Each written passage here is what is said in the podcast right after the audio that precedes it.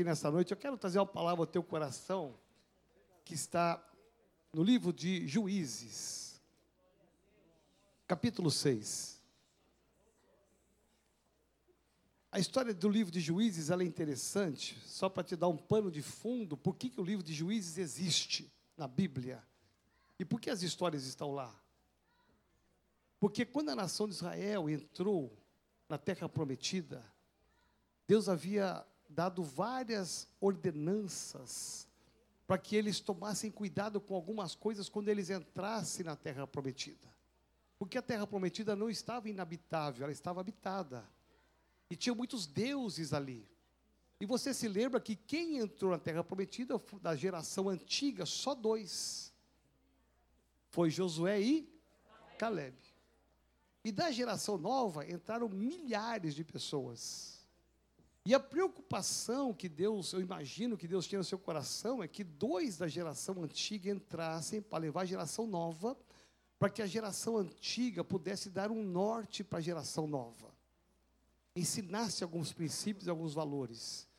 Então, a soma dessa, da força da geração nova com a experiência, a maturidade, a, a, a dependência da geração velha, fez com que eles entrassem em Canaã, e eles, ao longo dos anos, eles destruíram 33 reinos que estavam ali dentro dominando. Cada domínio tem uma mensagem muito linda ali. Então, quando chega no livro de Juízes, juiz é aquele que se levantou para trazer uma libertação à nação de Israel. Então, por 13 vezes, Deus fez um livramento à nação de Israel. Por 13 vezes consecutiva, a nação de Israel caiu naquilo que não era para cair. Eles erraram naquilo que não era para errar. A gente olha a nação de Israel, a gente pensa que é tudo certinho, tudo perfeito. Não.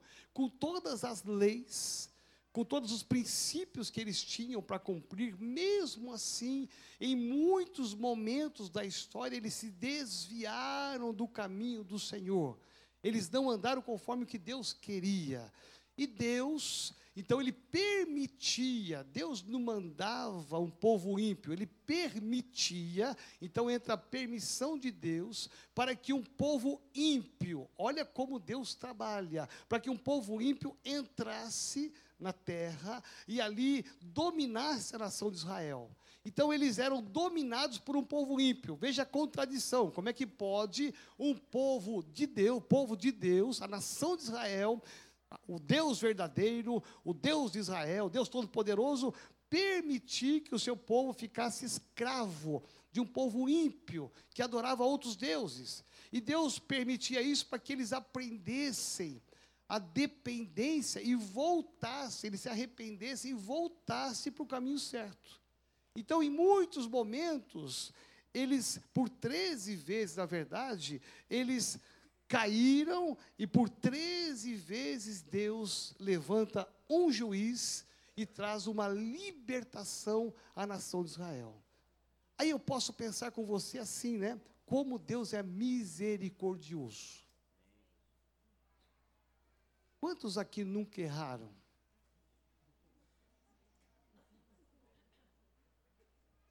Quantos de nós aqui sabemos o que tem que ser feito e a gente não faz? Sim ou não? A gente sabe que tem que obedecer a palavra e a gente, a nossa carne, às vezes, né, ela fala mais alto do que a palavra.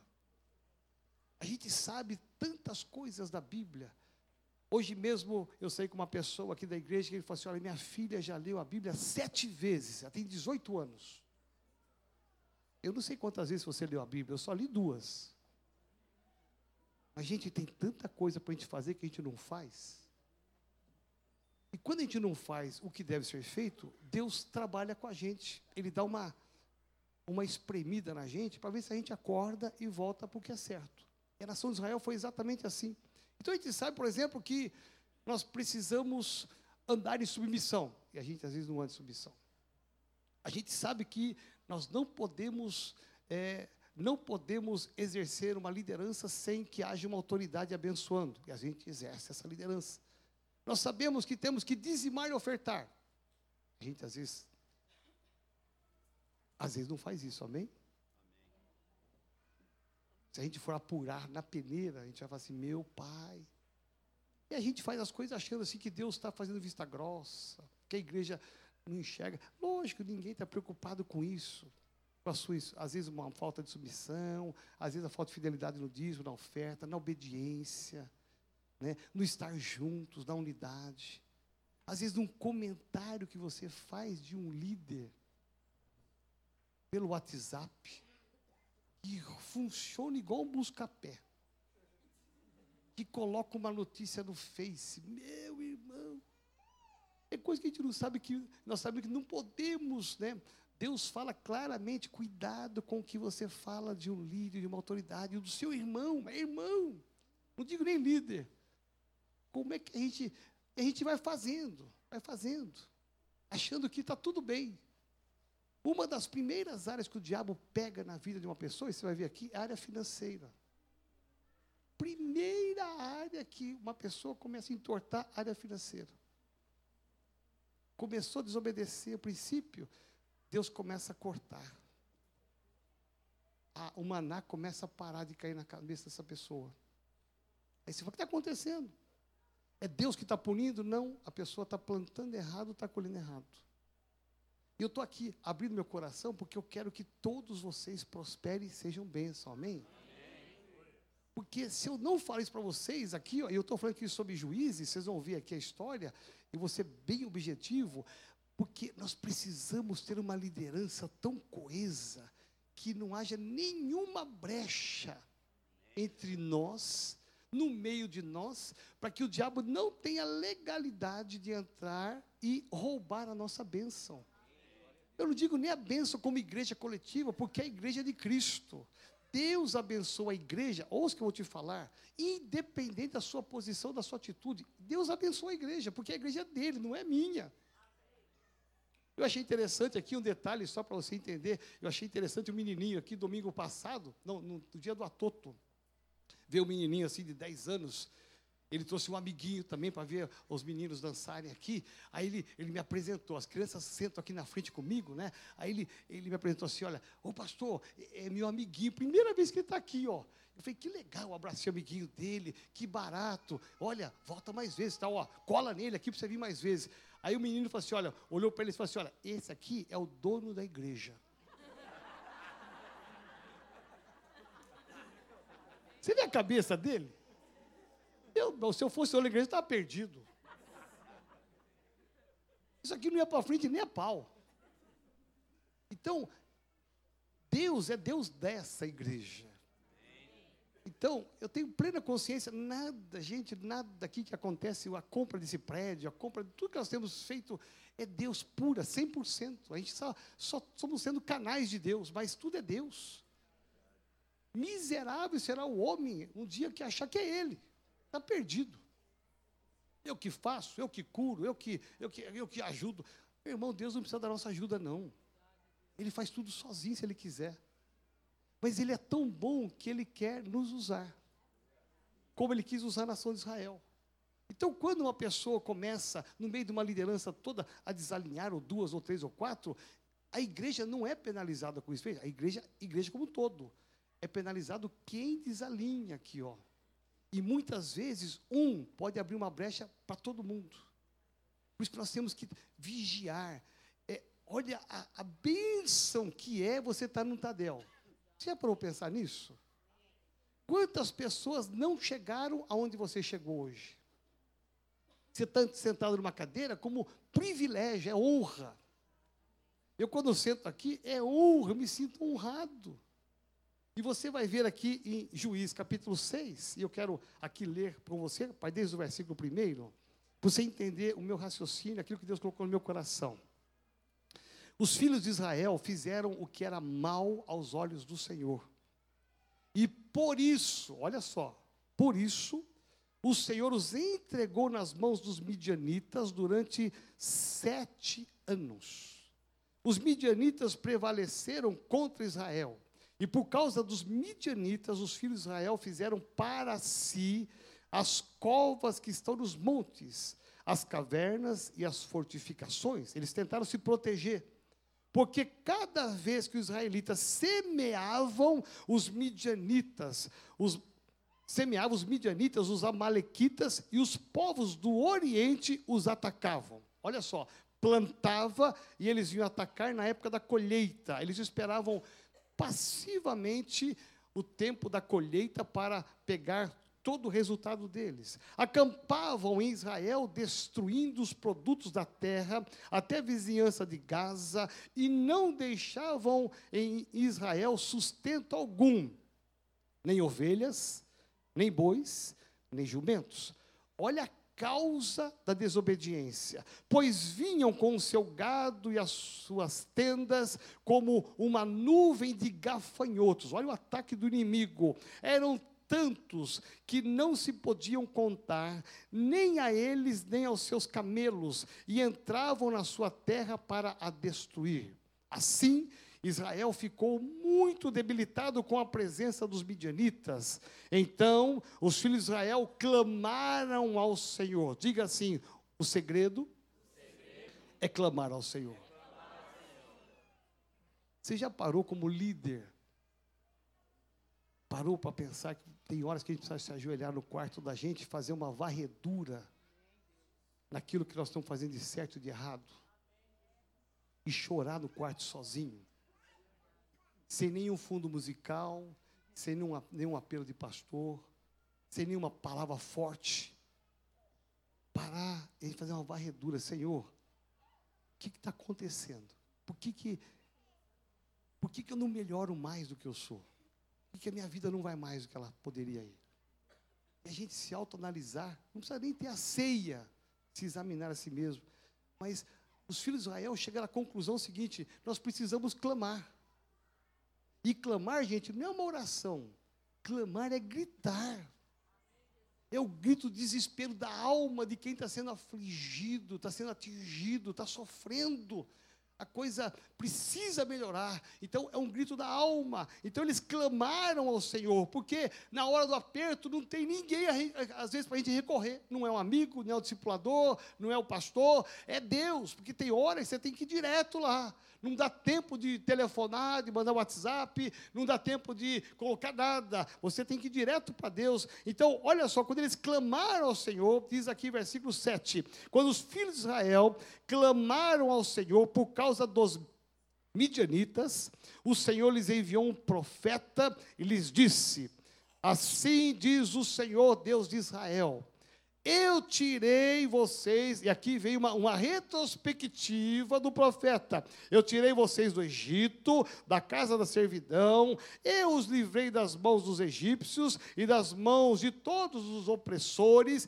eu os expulsei e dei a vocês a terra deles. Olha só, olha que, que histórico lindo. Ou seja, Deus abençoou, eles se libertaram, Deus livrou a eles, deu uma terra abençoada e disse: eu sou o Deus, eu sou o Senhor, o Deus de vocês. Não adore os deuses dos amorreus, em cuja terra vocês estão morando, mas vocês não deram ouvidos à minha voz. Diga assim: isso é grave. Gente, Deus está falando às vezes o tempo todo e a gente continua entortado. Deus está falando assim, anda pela direita, aí você acostumou tanto a andar pela esquerda, você fala, mas acostumei a andar pela esquerda. Aí, isso é muito grave, vocês não deram ouvidos, por isso que vem tudo isso. Então o anjo do Senhor veio e sentou-se debaixo do carvalho que está em Ofra, que pertencia a Joás, da família de Abiezer. Gideão, filho de Joás, estava malhando trigo no lagar para o pôr a salvo dos midianitas. Olha só o que ele estava fazendo. Então entra em cena agora o nosso querido Gideão. Então o anjo do Senhor lhe apareceu e lhe disse. Então primeiro vem uma palavra profética. Presta atenção na sequência. E ele vem aqui mostrar um histórico e trazer o seguinte: sabe por que está acontecendo tudo isso? O profeta faz exatamente isso. Ele vem, aponta o dedo e fala assim: porque vocês não deram ouvidos ao seu Deus. Aí aparece um anjo. Então, na sequência, vem um anjo, e esse anjo diz assim: Então o anjo do Senhor lhe apareceu, ele disse a Gideão: O Senhor está com você, homem valente. Gideão Gideão respondeu: Ah, meu Senhor, se o Senhor Deus está conosco. E aí vem a crise de Gideão: por que nos aconteceu tudo isso? Olha só, por que, que nossos bens estão indo embora? Por que, que as nossas finanças estão indo embora? Se Deus está conosco, o que, que aconteceu? Por que nos aconteceu tudo isso? E onde estão todas as suas maravilhas que os nossos pais nos contaram? Eles disseram: O Senhor nos tirou do Egito, porém agora o Senhor nos abandonou. Olha o sentimento que está no coração desse moço. O Senhor nos abandonou e nos entregou nas mãos dos midianitas. Olha a falta de senso, de conhecimento de que eles estavam andando pelo caminho errado, desobediente. Nem ele entendia que era resultado da desobediência, o castigo estava vindo. Então o Senhor se virou para Gideão e disse: Vá nessa força que você tem e livre Israel das mãos dos midianitas. Não é verdade que eu estou enviando a você? Gideão respondeu: Ah, meu Senhor, como livrarei Israel? Eis que a minha família é a mais pobre Manassés. Eu sou o menor da casa de meu pai. Mas o Senhor disse: Já que eu estou ao seu lado, diga assim: Deus está ao meu lado. Gente, eu ministrei isso aqui domingo passado, pela manhã, tarde e noite, nos três cultos. Uma das grandes certezas da minha vida pastoral em 37 anos é: eu tenho um Deus que está do meu lado. Ele é meu amigo. Vocês lembram os amigos que eu levantei aqui? E na saída, cadê o Pita? Não vem no Tadel, né? Na saída, o Pita e o Marcos. Era o Marcos, não? Ah, não, é o primo. Eles ficaram um de cada lado do portão lá. E eu brinquei com todo mundo. Alguém vai encarar? Porque eu tenho amigos. E quando Deus fala assim, é meu amigo, Deus está do nosso lado, gente, isso é suficiente, isso me basta. Não há inimigo que possa nos derrotar, nos inibir, quando Deus está do nosso lado. Ele pode falar, ele pode bravejar, ele pode até lançar sentenças, mas eu tenho um Deus que está do meu lado. Você que é líder dessa igreja, você tem que ter essa convicção. Não importa o que aconteça, Deus está do teu lado. A minha célula está tendo dificuldade de andar, de multiplicar. Não importa. Nós não estamos com um projeto de seis meses, um mês, um ano. O nosso projeto é até Jesus voltar. Nós estamos brigando numa luta contra o inferno e nós vamos vencer. Você vai vencer porque você está do lado do mais forte que é o nosso Deus. É isso que o, o anjo está dizendo aqui. Mas o Senhor te disse: já que eu estou do seu lado, você derrotará os midianitas como se fosse um só homem. Veja, milhares e milhares ele vai derrotar como se fosse um só homem. Gideão então respondeu: Se de fato encontrei favor, graça, misericórdia aos teus olhos, dá-me um sinal de que és tu, Senhor, e que está falando comigo. Peço que não te afaste daqui até que eu volte e traga a minha oferta e a coloque diante de ti. E ele respondeu: Eu esperarei até que você volte. Eu pego esse texto aqui e deixa eu tentar entender algumas grandes verdades. Primeiro, Deus é misericordioso. Deus tem uma grande obra para realizar nessa terra. E Ele conta, sabe com quem? Comigo e com você. Eu tenho certeza absoluta que quando Deus olhou para mim, e é essa palavra que eu quero te dar nessa noite, ele não me chamou porque eu tenho olhos verdes. Mesmo. Não é porque eu tenho cabelo agora. Ah, agora tem cabelo, vou chamar ele. Judiação dos carecas, né? Todo mundo fazendo implante para ver se acha graça diante de Deus. Não. Deus não me chamou porque eu tinha capacidade. Eu estou falando de mim aqui. Por isso que o meu coração está sempre dependendo de Deus. Quando eu olho para a minha história, eu sei que a sua história talvez seja igual à minha, ou talvez pior do que a minha, eu vejo como Deus é misericordioso. Se não fosse o olhar de Deus, E eu pergunto às vezes, o que Deus olhou e achou em Gideão? O que, que ele viu em Gideão que o próprio Gideão não encontrou nele? Nem Gideão acreditava nele mesmo. Ele vai justificar o não ministério, o não ir para o ministério, não enfrentar os midianitas, por causa que ele não se olha capaz disso. E nós sabemos que a história vai mostrar como que Gideão se levantou, como que ele provou, e Deus provou que era ele, não era outro. Deus olhou, podia olhar para qualquer um de Israel um grande soldado, um grande guerreiro, um cara mais robusto, uma família mais rica, uma família mais poderosa, uma linhagem com sangue azul, uma pessoa diferente, com habilidades, com capacidades, com estudos, tantas coisas mais. Ele olhou para Gideão, que até Gideão não se olhava, ele não olhava para dentro de si, não, não sentia capacidade para isso. Mas Deus, o olhar de Deus não é o olhar do homem. Deus levanta as coisas que não são nada para confundir as coisas que são.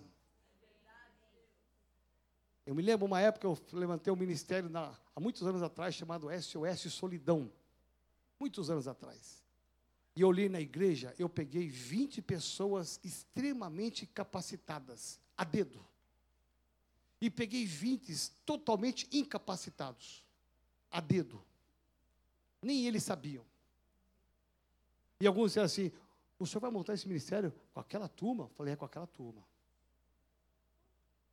Porque se Deus faz isso, se Deus acredita em pessoas que nem elas acreditam nelas mesmas, por que, que nós não devemos acreditar nas pessoas?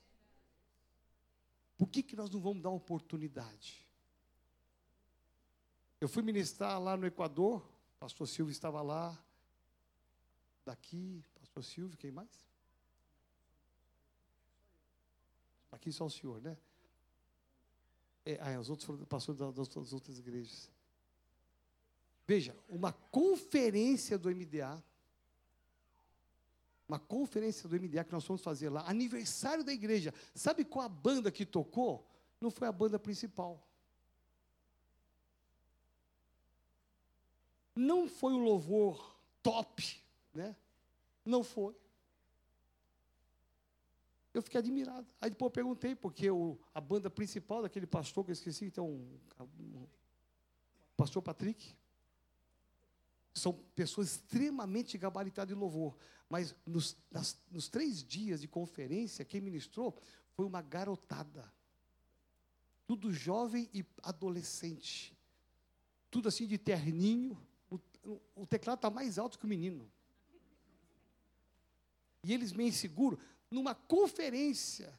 E eu falei, meu Deus, será que o pastor não entendeu que é uma conferência que está a banda top aqui tocando e não esses garotos que estão aprendendo? Depois eu mordi minha língua. Eu falei, ele está acreditando numa nova geração. Não tem capacidade, não tem o treino, não tem a habilidade da banda principal, mas eles estão lá dando oportunidade, acreditando onde ninguém acredita. Muitos deles eram filhos dos músicos bons da igreja. A sequência da nova geração. Então a gente olha a história de Gideão, eu olho a minha história, que deve ser a nossa história, o nosso entendimento nessa noite. Que Deus olha para você e vê valor que às vezes nem você enxerga e talvez ninguém enxergue. Às vezes alguns até falam assim, mas esse essa. Não tem essa habilidade, eu tenho mais. Eu sou a pessoa. Percebe como a gente vai entortando e achando que está certo? Está errado. Quando, na verdade, nós precisamos olhar para Deus e ter o mesmo olhar de Deus. Nós somos a imagem e semelhança de Deus. Olhar para pessoas e dizer assim: eu acredito nela. Talvez não acerte todas, mas eu acredito nela. Talvez não seja tão excelente no que eu estou fazendo, mas eu acredito nela. Por isso, estar sentado aqui no Tadel, gente, é privilégio.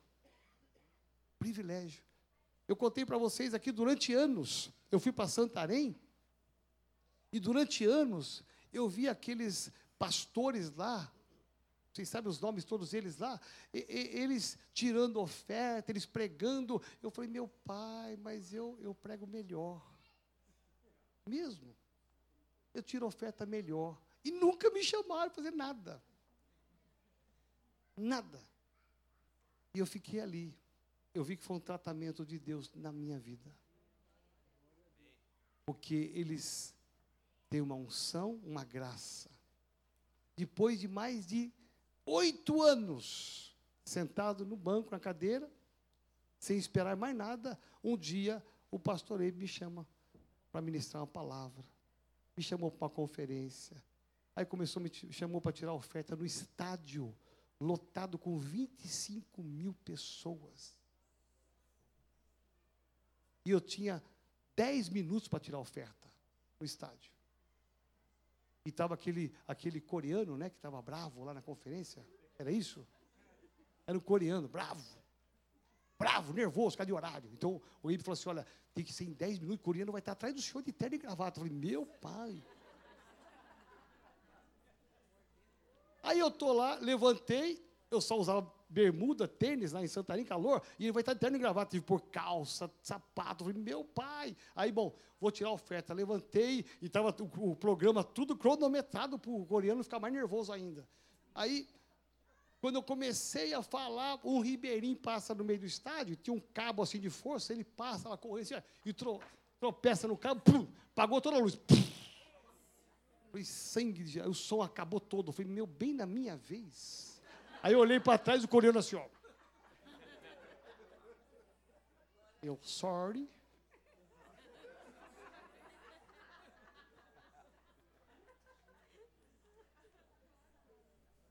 Aí depois eu fui parar para pensar assim, por que é que até hoje, né? Porque eu me achava quando ninguém achava. Sem problema. Aprendi a lidar com o meu ego. Você sabia disso?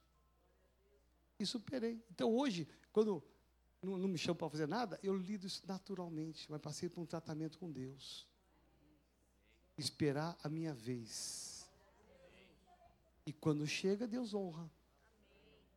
Então é interessante porque Gideão, ele esperou a vez dele para fazer uma missão que nem ele sabia que ele tinha capacidade, mas quando Deus se coloca do lado dele, Deus usa uma palavra tão forte que diz assim: Homem valente, vai nessa tua força. Nem ele entendeu que ele tinha isso. Por quê? Porque não era ele, era Deus com ele. Deus queria ensinar que ele realmente não tinha força, ele não tinha essa capacidade, mas Deus estaria com ele. A diferença nossa é saber que na sua célula não é uma célula humana, uma comunhão. Gente, você pode fazer comunhão, não vai virar a tua célula. Você tem que entender que você é o Gideão da sua célula. Alguém que Deus está levantando para você estar aqui no Tadel, para amanhã você arrebentar.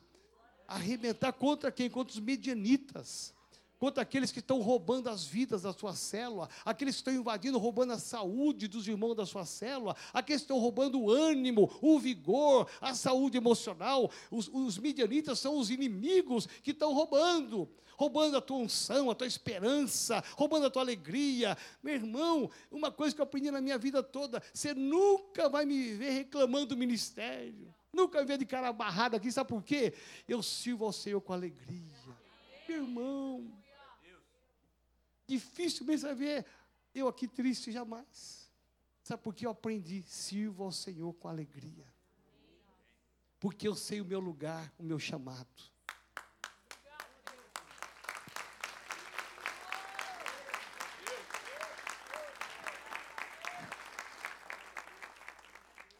E eu sei que eu não estou sozinho.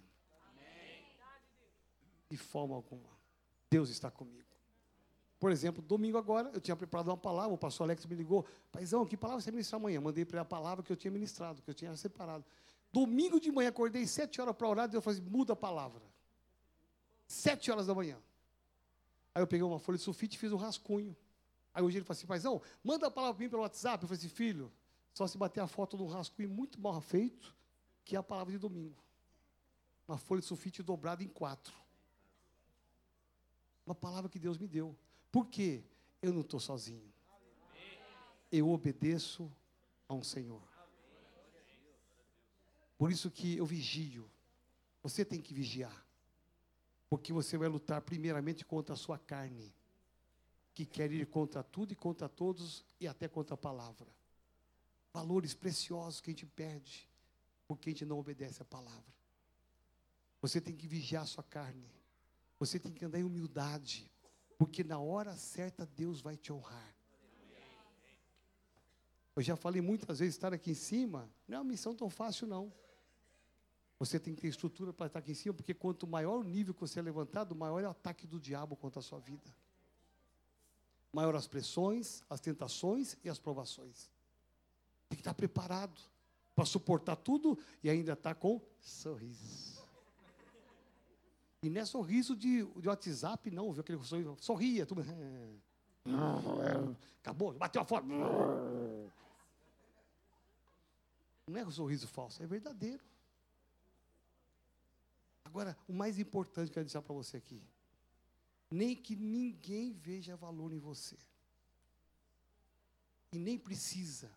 Você não depende de pessoas. Presta atenção. Você depende de pessoas que são usadas por Deus para olhar para você e falar: você tem valor. Não importa a sua capacidade, não importa a sua força, a sua beleza física, nada disso. Deus olha para você e diz: Você é um homem valente, uma mulher valente, vai nessa tua força. Aí você fala: Não sou valente nem tenho força. Deus está contigo, você vai recuperar isso. Em momento de luta, dificuldade, em momento abençoado, Deus está do teu lado. Deus olha para mim e não vê, e vê, vê coisas que eu não enxergo. Deus olha para você e vê coisas que você não enxerga. Às vezes nós precisamos, tem pessoas que precisam que as pessoas enxerguem. Lógico, é bom, é importante. Acabou a célula, ninguém fala nada. Oh, que palavra, hein? Renato, que palavra. Às vezes o ego da gente espera isso. Nossa, que célula! Parabéns, hein, líder? A gente espera isso. Uma coisa que eu aprendi na minha vida ministerial: nunca espere dos outros, espere de Deus. Ele te chamou, Ele te capacita e Ele que vai te honrar. Ninguém enxerga o que você faz no culto, Deus enxerga. Por isso que ele vê valor. Esse homem aqui, Gideão, estava no culto, fazendo o papel dele, a tarefa dele questionando Deus, questionando a crise, por quê, por quê, por quê? E Deus achou exatamente um homem desse para achar valor dele. Certamente, se Deus falasse assim: olha, eu quero encontrar alguém aqui em Israel, não seria Gideão, aos olhos humanos. Vamos fazer aqui uma votação, não seria ele. Quem é o próximo líder de célula? Não seria ele. Quem é o próximo líder de setor? Não seria ele. Quem é o próximo pastor dessa igreja? Não seria ele. Não tem habilidade nenhuma. Nem ele acredita nele mas Deus acreditou. A história de uma nação, de um dos juízes, que foi esse, apenas esse é um, um deles, Deus acreditou quando ninguém acreditava. Olha a história de Moisés, um assassino, foragido, escondido, Deus foi buscar ele lá. E quando Deus o chama, fala assim: olha, ele fala para Deus, mas quem sou eu para ir para Faraó? E quando o povo perguntar, o que, que eu vou falar? Porque eles vão me questionar. Deus disse: o eu sou está contigo, isso basta. Vá em frente, porque eu estarei com você. Eu serei, eu serei, você será minha boca lá. Diga para eles que fui eu que te chamei. Lógico, você é líder hoje porque alguém olhou para você e viu você que você é líder. Você cresceu, lógico. Deus usou um homem, um pastor para te levantar. Mas presta atenção, acima desse pastor, acima até de mim, tem um Deus. E é Ele que nós vamos prestar conta, é a Ele que nós servimos. Por isso que diz a palavra: tudo é para Ele, por meio dEle e para Ele. Todas as coisas. Por quê? Ele que nos chamou. Quando Jesus passa e vê Levi na, ali sentado na coletoria, e ele chama Levi, vem. Irmão, o que, que Jesus viu em Levi? que, que Jesus viu naquele homem sentado trabalhando ali? Que ninguém enxergou. Jesus viu o valor. e larga tudo e segue Jesus. Gente, isso não tem preço. Então eu quero olhar para você bem nos seus olhos hoje e falar assim: olha, você está aqui porque nós, como igreja, enxergamos valor em você. Você está aqui com o aval, com a bênção pastoral da sua área, da sua liderança, do seu distrito. Mas saiba de uma coisa: com a bênção maior que a bênção de Deus. Ele olha para mim e para você e vai dizer assim: Você é um homem uma mulher valente. Vai nessa tua força. Faz aquilo pelo qual Ele te chamou para você fazer. Vai ter luta? Com certeza, os midianitas estão aí. Às vezes, os midianitas estão mais perto do que você imagina. Não tem problema. Maior é o Deus que está em nós do que aquele que está com os midianitas. Por isso que houve uma vitória. Você sabe o final dessa história? Vitória absoluta. Por quê? Ele não foi com milhares e milhares, foi com 300 só. Para Deus destruir os inimigos, não precisa de muita gente, não. Nós estamos aqui nesse projeto para ganhar uma cidade inteira de 20 milhões de pessoas. Gente, Deus vai levantar a nossa igreja, a igreja do pastor Ronaldo, a igreja dos irmãos lá do Giovannici. Deus vai levantar pessoas que não são muitas, mas pessoas que têm a unção de acreditar que é um chamado. Deus te chamou para você fazer parte dessa liderança. Foi Deus.